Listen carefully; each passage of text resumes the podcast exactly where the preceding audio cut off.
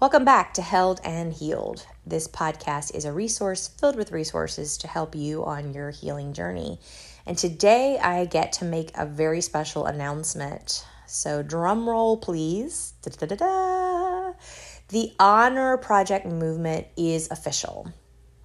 So, I have been talking about and alluding to the process and the journey of starting a nonprofit. And as of the middle of July, we were official, but because of the US Postal Service taking its time to deliver that notification, I just found out last week. So we are official, we are up and running, and you are now invited to be a part of something very, very special. I will share the link to the donate button. And I just encourage you to give, give, and give. There are so many women who are in the rebuilding process who need our help and you can be a part of that. So, I just wanted to share today a little bit about my journey to becoming a nonprofit and choosing that route. And then I want to share the specific um, projects, objectives, and campaigns that we have coming up for the rest of 2022. So, let me take you on a little journey to Little Heather. I grew up in um, traditional, fundamental evangelical church culture and I have always had a heart to serve others. So, from like six or seven, eight years old, somewhere on in, in that range, I began doing music ministry with my father. And by my teen years, I was pretty much full throttle into part time volunteerism. And until I turned um, 46, so until two years ago, I probably volunteered be, between the ages of 16 and 46. So 30 years of my life, I probably volunteered anywhere from 5 to 15 hours a week. That's not a joke. So if you were to go back and add all those hours up over the course of my life, it would be substantial. And I love to see needs and fill needs. I love to just look around me and see who needed some love, some care, some TLC and also just like practical needs meeting those with resources is my very very happy place. Like if i could just do that all day every day i would. So it was encouraged i was encouraged to go ahead and start a nonprofit because while people individually have entrusted me with funds through the last probably decade or longer it was going to be just more impactful if I had that nonprofit status and businesses could donate and have a a deduction for their taxes. So, um, starting, of course, in my childhood, music ministry was very much um, a passion of mine. I also helped, of course, with children and baby ministry, nursery, VBS, things of that nature. Then, as I approached high school, I was introduced to going on short term mission trips. I have a whole lot of thoughts about those, but back then it was just the thing that people did. Now, I would probably encourage people to do things a little bit differently. I think it's beneficial. I really do think it's beneficial for people to experience other cultures and have their eyes opened to the realities of what people are living with in other other countries where they basically have a dollar or two a day to live on. I think that's valuable. But the way that we give and the money that we spend taking those trips can sometimes be um, wasteful, whereas just ministering into and giving those resources to people who are already on the field is often a very um, wise decision. I was also introduced at age 14, my first mission trip to Honduras, to a third world country, was the concept of orphanages. And I would challenge you if you are um, involved in orphan ministry, if you are giving to orphanages, if you are supporting um, ministries that do that, I would encourage you to do some very, very deep digging an investigation because many orphanages, maybe most orphanages, are actually a front for child trafficking. So, just going to leave that out there. It's an if I knew then what I know now thing. And even as a 14 year old, I felt in my gut, in my spirit, whatever you want to call it, I felt something was very wrong. And it wasn't just that these children were without parents. It was there was a presence that was very evil in that in that orphanage. And I had that kind of just insight and intuition, even as a very young child. and of course, the things that I've come to learn since. There are Instagram accounts and things that you can research um, if you want to just look up what's called orphan trafficking. They're not actually, many of them are not actually orphans. And that's the first area of concern. A lot of times, children are being taken from their parents. Um, sometimes they're just being given up because parents think that they will be provided for in a better way in an institution than with them. But many orphanages are filled with children who actually have living parents. So, just a little side note, just throwing that out there. Do your homework. And reunification with family is really important, especially if kids have parents who love them and miss them or are trying to find them. That's really important. So I was um, taken, I, I participated in my first cross cultural mission trip at age 14. And then every year, between 14 and 24, I did some type of project, mostly outside of the States. And I think about the money. I think about all the money that we spent on those trips, but it is what it is. You live, you learn. We know better now. We do better now. I was um, introduced to the country of Haiti. I think I was 16 and I went on that trip as a short term team member. And then I decided that coming out of high school, um, as I graduated, that I wanted to spend a full year there in Haiti. And I did that. And I became familiar with the concept of beggars and white savior mentality and compassion fatigue. You can Google all these terms if you don't know what they are. Um, but just the children and even the adults that were near the compound where I lived, um, they would ask for literally the shirt off your back. They would ask for your Bible. They would ask for gum. They would ask you for undala. They would ask you for your shoes, your sandals, your water bottle, like everything. And at first, when I moved there, I wanted to just give them everything. But then after a couple weeks of that, you get exhausted. And this is where the compassion fatigue comes in. You get exhausted because you just want to be able to walk from point A to point B and just breathe your own oxygen and not be accosted and asked for everything that you own. And also realizing that the same ones that do this to you are doing this to every other American on the premises. So they are benefiting, whereas there are tens of and hundreds of thousands of other people you know, within that country that need help and resources. So I kind of went from, oh, I'll just give you the shirt off my back to, oh my gosh, if another person asks me for something, I'm just going to snap. And probably went there in just a matter of weeks or shortly months because it's exhausting. So that concept of compassion fatigue is not lost on me. I do understand that and it's real. It's real for missionaries, it's real for people in ministry, it's real for people who help in the mental health field. It's you have to take care of yourself. You have to have boundaries if you're going to do ministry and service long term. So, eventually I made a trip to Albania. Um, I came back to Haiti multiple times and helped to lead teams into Haiti. And then when I became a mama in 1998, y'all, firstborn is almost 24 years old. He turns 24 this month. And when I became a mama, I just decided that traveling to developing nations was no longer in my best interest because I would pick up parasites and I had several rounds of malaria.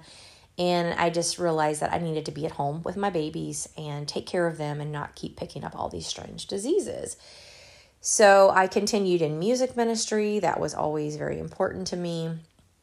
Ladies ministry, kid, you know, helping in children's ministry. I did a four year run with a local um, pregnancy center that ministered to women um, with unplanned pregnancies. I learned so much about abortion. I learned so much about the desperation of women. And a little side note I wish I had known about the patterns and systems of abuse during that time because that information would have been so helpful as I sat with clients, as I listened to their stories to help identify where abuse was present. And trust me, these women were dealing with abuse.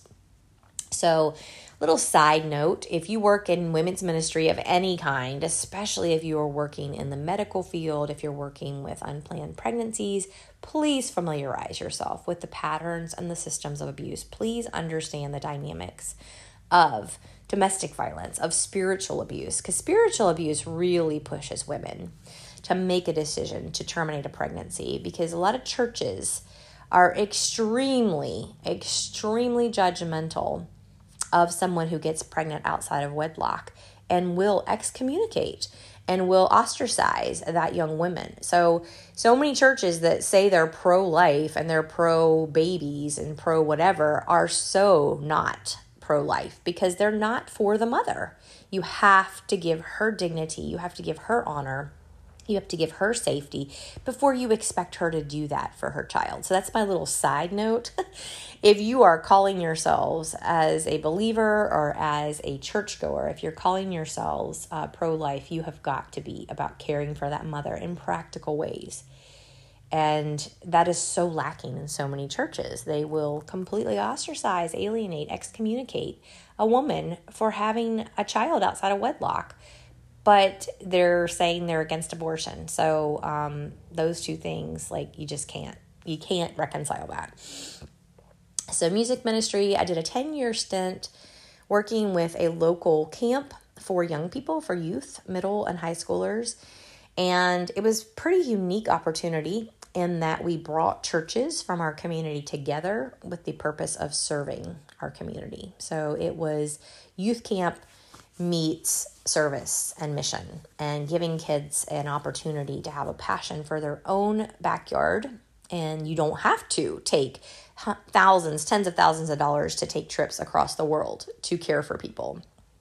And so, again, while I loved my time there, there were so many things that I didn't understand. I didn't understand about spiritual abuse. I didn't understand about being mandated mandated reporters. I didn't understand about emotional abuse. Kids were coming to us that had all kinds of things happening to them, and we did not properly um, care for them. We did not get them the resources and the help. We did not report things that should have been reported. So, I, again, if I knew then what I know now, but it just gave me such a fire in my heart, a passion for young people. So, to say that from ages 16 to 36 that i probably volunteered um, anywhere from 5 to 15 hours a week in ministry in volunteerism is very easy statement to make.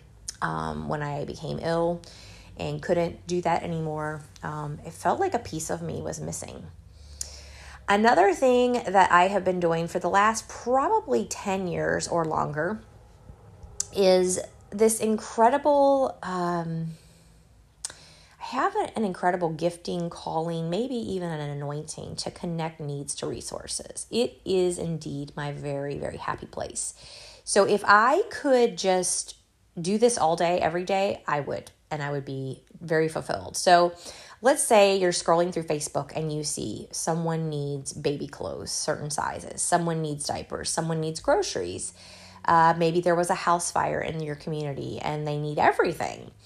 I became like a social media investigator. Now, I know a lot of people hate Facebook. I know a lot of people hate on it, but it can be used for so much good. And so for the last decade, 12 years or longer, I have made it kind of my mission to scout and to find needs and to do whatever I could to connect needs to resources. Sometimes that's just connecting somebody to an organization that can take care of their needs. Sometimes that is going onto my personal Facebook and saying, hey, I have a friend who needs this. And in the good old days before Facebook changed and the algorithms became a pain in our tushies, it was so easy. Within like 24 or 48 hours, every need was met. I have done several um, diaper shower campaigns for young mamas. Again, this is a tangible way that we can come beside a young person who has a baby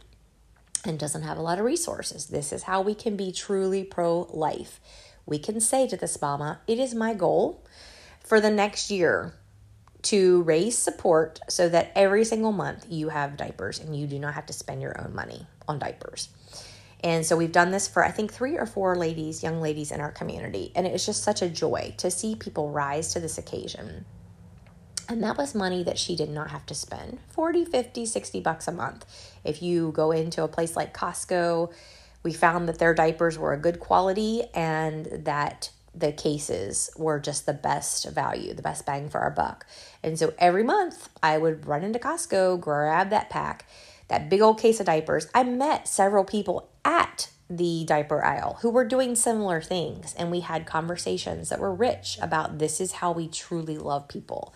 We don't just post uh, a billboard with an you know an aborted baby fetus and say that we hate abortion. We say hey mama i love you and i love your baby and i'm going to do something tangible. Maybe i didn't have the money myself.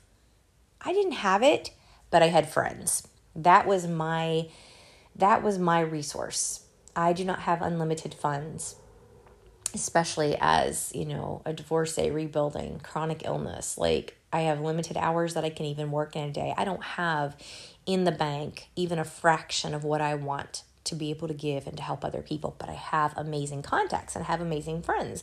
And so that is my gift to the world is bringing people together to match needs and resources. We have helped um, a really fun project. It was either last summer or the summer before that a friend of mine found a camper and helped a homeless father and his young child rebuild their lives.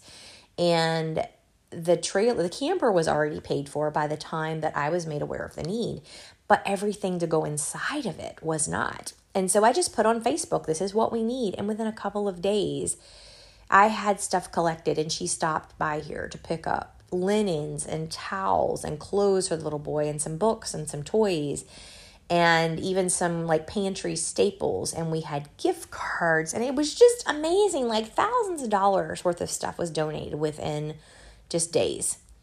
And we were able to match that need to that resource. We have helped to um, get support and and supplies for people who have had house fires one year around christmas time. There were several house fires that year. It was it was alarming to me.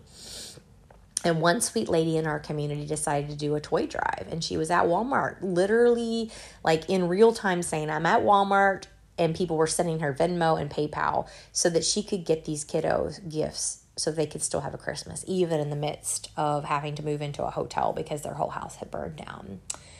Um, missionaries, oh my goodness. So, the missionaries that I met in Guatemala, so I did after a 17 year hiatus I did return to short term mission trips and opportunities. And I, in um, 2014, made my way to Guatemala and I met the most amazing, the most amazing families who were there serving, basically doing foster care in another country. So if you have done foster care or know someone who has done it, you know there are so many challenges that come with that.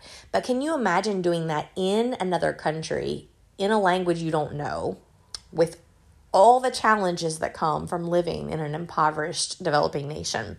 These people are some of the bravest people that I've ever met in my life. And it became my passion to serve them.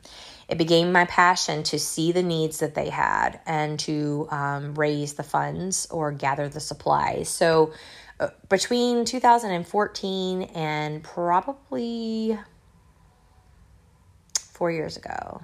2018 2019 i'm trying to think of when my last trip my last trip was 2018 so in four years i made nine trips nine trips. And many of you helped to support those trips. We did fundraisers with chick-fil-a calendars. We did auctions online flat out donations car washes. We just did everything you can imagine. I like to provide um, fundraisers that someone walks away with a product or a service in exchange for their donation. I like those make me feel a little bit more yeah, happy. And so along the way, we sent thousands of pounds of clothing to them. I would collect the clothes here at my house, go through them, pick out the very, very best of the best of the best. And then we would put them into containers, get them in there as tightly as possible, and we would either deliver them on our trips or we would send them over on containers. We raised funds for air conditioning units and for washers and dryers and for vehicles. We um, gathered school supplies multiple times and got those over there in a similar way. And every time we would take trips, we would pack our suitcases with stuff for the missionaries and stuff for the, uh, the people around them. And here is a really important thing if you do um, go on trips that are short term, and you take toys and clothes and food and supplies, hand them over to the missionaries to disperse. Let the people who have established relationships with the community there be the ones that give these gifts. So many times I watched these Americans go with their white savior complex and they wanted to just give things and have the gratification. Let the missionaries, let the foster parents, let the people who have boots on the ground 24 7, long before your week, long after your week of service is over, let them be the ones that give those things away. That is really important. Let them see the smiles on the faces. They are the ones that make the connections every single day. So, um, here we are in 2022, and we have just become official. So, through the years, um, tens of thousands, twenties of thousands of dollars have been donated to these different efforts. I have kept um, journals and I've kept logs. The, the resource came from this person, the resource went to these people. It's very encouraging just to see these lists and to see all the needs. I can't even in one podcast remember or mention all the different things, okay? So, in the last couple of years, we have been working with women. We have done um, Christmas blessings campaigns, we have done Mother's Day blessing campaigns to give these women. Um, just resources at Christmas so that they could, again, give the gift to the mother and let her give it to the child because she is the one that's there taking care of her child. The gift does not need to come from some total stranger. The kid doesn't know who that person is. Let mama put her name on the tag at Christmas. We did some Amazon wish lists um, and let the mothers choose the gifts, and then they were delivered, and then the mothers could put their names. I mean, let's seriously let the person who has the investment in the relationship be the one to receive the credit and the the smile. So here we sit, and there are so many things that are needed. And a couple of the objectives of the Honor Project movement. We are going to be raising money for crisis care. Okay, so so many women need if there's one thing i get a request a request for every single day it's help in choosing a counselor and then also just not having the resources to pay for counseling so i am working with someone who knows her way around this life and this reality. Um, she has lived the realities. I'm now walking around my house trying to find my notes from yesterday's meeting. And my dogs are going to need to go to the bathroom. So you're just going to come along for the ride this morning. I wanted to make sure I call this the right thing because it's kind of a long, a long name. And I want to say it right. So, hmm. I'm trying to find my notes we are going to be funding and supporting domestic violence crisis response groups. Let me say that again because it's kind of long, but we were trying to use language that people out and about would totally understand what our purpose is. And even shortening domestic violence to DV doesn't do it justice because there are a lot of people that don't even know what DV stands for. So these are going to be called domestic violence crisis response groups. And the little tag is providing practical and emotional urgent care. This is one of the biggest needs that we have right now is to connect women with mental health resources that they can afford. So we're going to be working with a um, mental health practitioner who is master's level. She's very versed in understanding domestic violence, understanding trauma, um, understanding all the forms of abuse as well. And we're going to create groups because it's just more economical for women to do this in a group. And we are asking you to like give yesterday. like, don't delay. If you have the ability right now to go to the donate button that is in this, um, in the show notes, please do it because we actually have women that are like waiting right now. We are set to launch our first group in October, and I want to have the money raised before we commit to these women. It's really important to me to under promise to over deliver, always important to me. I do not want to tell people that we're going to do XYZ until we have the means to do XYZ. And I kind of liken it to a credit card. I am a fan of using credit cards if if you have the money in the bank to cover that credit card and you can pay it off every month. And you can get paid by your credit card annually for the for using their card. I do this. I get anywhere between four and six hundred dollars every single year from my credit card company just because I use their card. Never pay a late fee, never pay a service fee, never pay interest.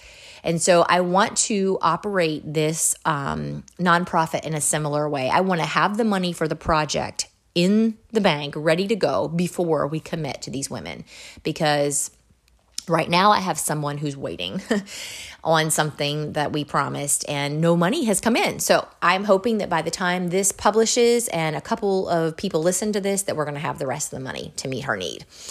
So our next group, uh, our next goal is to start raising money for these domestic violence crisis response groups. If we get enough, we'll run more than one at a time, but we can only um, reach out and promise to women once the funds are. Um, are available because I want to be I want to be um, diligent about making sure we have it before we reach out and tell the women. So, we're going to provide resources for these domestic violence crisis response groups. We are going to be working with a finance and safety coach. Um, if you are familiar with Deborah Doak, and you have listened to my podcast interview with her from the past, I encourage you to go back if you've not and just hear what she offers women. And again, this is just going to be an incredible opportunity to help women understand finances and to understand um, how they can be planning, even if they are not yet cleared to leave and it's not safe for them to leave a relationship, they can be parallel planning and they can be becoming financially independent. And that is so important because a lot of women will stay stuck in these dangerous and abusive situations simply because they don't have the finances to leave. We're also wanting to establish a benevolence fund. So, things like emergency shelter, things like clothing, food. If a mama is in crisis mode and her kiddo has to go to the ER, a lot of these mamas do not have support. So, I would like to just be able to send her you know, an electronic transfer so she can go get dinner that evening um, and not have to worry about how she's going to feed her kiddos. Um, we are also wanting to develop relationship with local first responders and law enforcement. We already have been building community and, and relationship with our local sheriff's office by taking them food at Christmas and Easter. I coordinate meals for them, just really yummy meals um, during those holidays. And then I drop off pizza a couple times a year. And just wanting to get to know them, I would love to do something to bless our local DV shelter, just a nice catered lunch occasionally so that they know that we see them because so many of these organizations are operating on bare bones and they just don't have a lot of money for extras. So, those are some of the things um, that we want to help with um, mental health, financial stability. There is another um, counselor that we're working with to to create groups to help women learn how to regulate their nervous system is so important because if they cannot focus, if they cannot um, make just simple decisions, they will stay locked in and they will stay trapped for so long. But if we can give them the resources to begin to learn how to deal with their trauma and learn how to deal with the triggers that they're facing and all the challenges and learn how to navigate these harmful, toxic, dangerous relationships by setting boundaries then we give them tools in their tool belt and they can go out then and make really good choices with the tools that we give them. There are a thousand things that I want to do to help people. These are just a few of the goals for the end from now till the end of the year. We will have Christmas blessings at the end of the year, and you will be um, invited to give to that that fund. And I'm not a hundred percent sure how that's going to work yet, we may just work with like Visa gift cards and things like that just for simplicity and to let mamas go and pick the things that they need. Um, we like to give a little bit of extra so they can go get something nice for their Christmas meal and it can be more festive. But you are invited right here, right now, and any time that this comes across your mind, you're invited to give to give, to give. If you do not use PayPal, you're welcome to reach out to me at info at heatherelizabeth.org. And you can reach out to me for other um, means of, of giving. I don't want to put addresses and stuff like that out publicly, But just know that if you're not a PayPal user, there are other ways for you to give. PayPal just has a really good tracking system.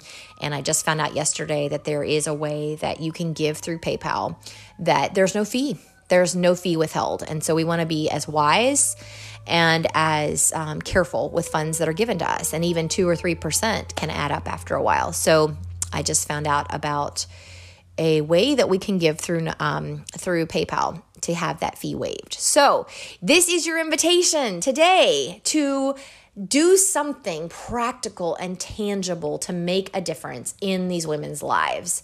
You can help in so many ways and you if you have an extra $20 if you have an extra 2000 i would love to partner with people who can give some of those larger amounts because the faster we have money coming in, the more we can help people. I have no problem asking for resources to help other people. I don't like to ask for resources to help myself, but I will I will ask and I will plea probably every episode from now on that you invest in these women's lives. There are obviously um, administrative costs, there are costs to keep a website going, there are things that we have to do in the back, you know.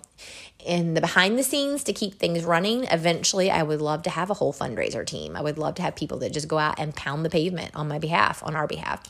I have a wonderful board of women. Most of them have served on nonprofits and they have hearts of gold and they are standing with me standing by me. They have held my my hands up during this process. They have prayed and they have trusted and they have encouraged. And then so many of my friends who have said heather you just need to do this. You need to do this nonprofit because we're me, may, annually i may have had $10000 come through my hands to meet needs and resources. I would love when the day comes that we have 40 50 100 $200000 going from someone who has it to someone who needs it. That is what we are here to do to match the needs to the resources. So, the Honor Project movement came to me um, uh, in 2012.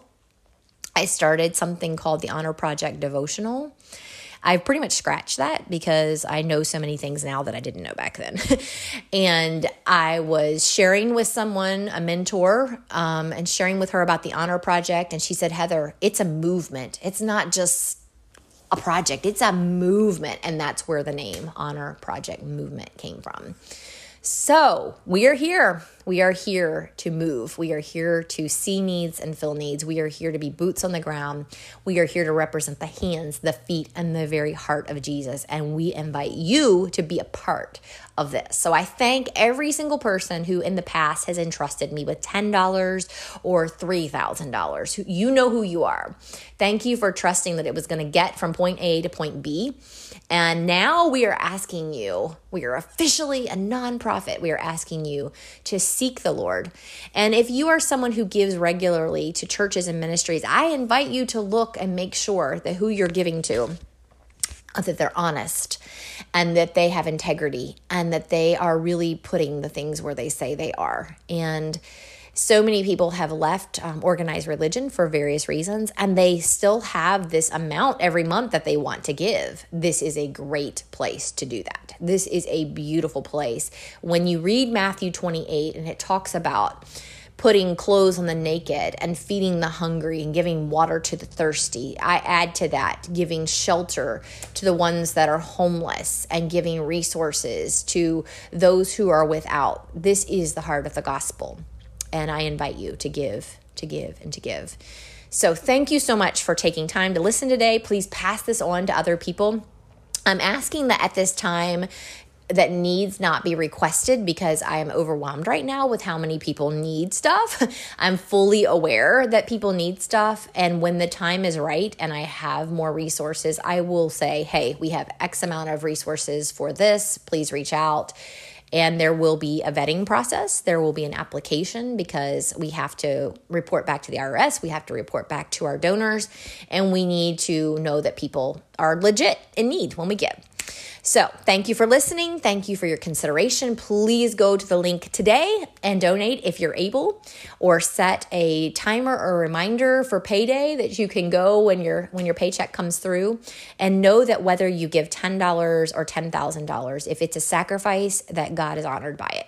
And we are so grateful to any and every gift that we receive. So, I pray that you will feel held even as you are being healed. Blessings.